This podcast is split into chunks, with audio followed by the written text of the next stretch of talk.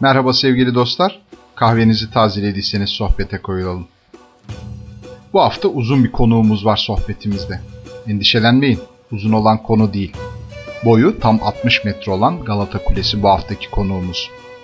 Denizden 35 metre yükseklikteki bir tepenin üzerine kurulduğunu da düşünürsek İstanbul'u 100 metre tepeden izleme zevkini yaşıyor ve yaşatıyor Galata Kulesi.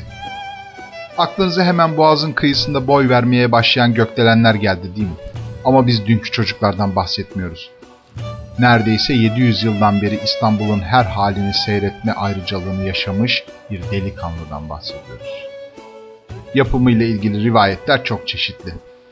Ancak 1384'te o dönemde bölgede deniz ticaretini elinde tutan Cenevizliler tarafından yapıldığı kabul edilir Galata Kulesi'nin. Dışarıdaki taban çapı yaklaşık 17 metre, iç çapı ise yaklaşık 9 metre. Duvarlarının kalınlığı ise neredeyse 4 metre Galata Kulesi'nin. Yüksek giriş katından sonra 9 katı var. En üst katta ise bir sihir balkonuna çıkılıyor. İlk yapılma amacı Bizans'a karşı bir savunma ve gözetlemeymiş kulenin. Zaten bu nedenle de Galata denilen Ceneviz kolonisinin surları arasındaki en yüksek noktaya yapılmış. İstanbul'un fethinin ardından onarılan kuleyi Yeniçeriler kullanır olmuş. Ama İstanbul'daki birçok kuleye verilen sevimsiz görev ona da düşmüş ve 16. yüzyılda Kasımpaşa'daki donanmanın tutsaklarının barındırıldığı bir zindan olarak kullanılmış Galata Kulesi. Sonrasında 2. Selim döneminde daha keyifli bir görev almış kule. Türk astronomu Takiyüddin tarafından yenilenmiş ve gözlemevi olmuş.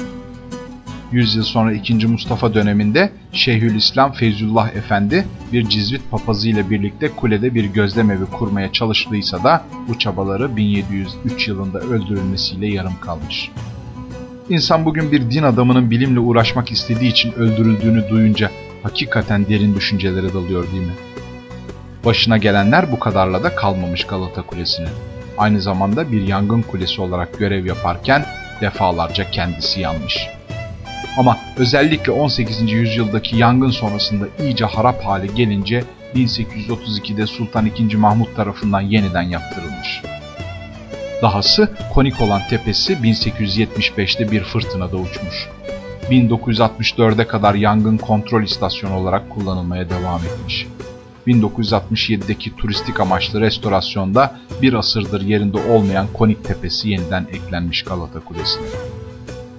Bugün İstanbul'un silüetinde vazgeçilmez bir yer tutuyor Galata Kulesi. Önemli bir simge. Ama bir de Ahmet Çelebi ile ilgili hikayesi var ki anlatmadan geçemeyiz. 17. yüzyılda yaşayan Ahmet Çelebi'ye çok bilgili olması nedeniyle bin bilimli anlamına gelen Hezarfen ismi verilmiş. Hezarfen'in arkadaşlarından Lagari Hasan Çelebi de ilk uçuşunu konik tepeli içi barut dolu bir roketle yapmış. Hezarfen Ahmet Çelebi de Leonardo da Vinci'nin kuşların uçuşu ile ilgili yaptığı çalışmalardan etkilenmiş olsa gerek ki kendi yaptığı kanatlarla Galata Kulesi'nden uçarak boğazı geçmiş. Oradan da Üsküdar'daki Doğancılar sırtlarına konmuş. Bu sansasyonel olay Sultan 4. Murat'ın ilgisini çok çekmişse de sonradan Şeyhülislam'ın aklına sokmasıyla Cezayir'e sürmüş Ahmet Çelebi'yi. Hikayenin buraya kadar olan kısmını herkes biliyor. Ama biz size bir dedikodu aktaralım da sohbetimizi tatlı bitirelim. Efendim derler ki Hezarfen Galata'dan İstanbul'un her yerine uçabileceği halde kalkıp Kız Kulesi'nin üzerinden özellikle geçmiş. Amacı da Galata Kulesi ile asırlardır göz göze bakıştığı Kız Kulesi arasında çöp çatanlık yapmakmış.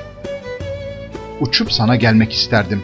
Aşkın bir insanı uçuracak kadar kuvvetli demekmiş Hezarfen'in Kız Kulesi'ne uçması. Kız Kulesi de inatçılığını bir kenara bırakıp sevdiğini söylemiş Galata Kulesi'ne. Hikayenin tamamını haftaya anlatacağız. Bir dahaki buluşmamıza kadar kahveniz sıcak, sohbetiniz koyu olsun. Sevgiyle kalın.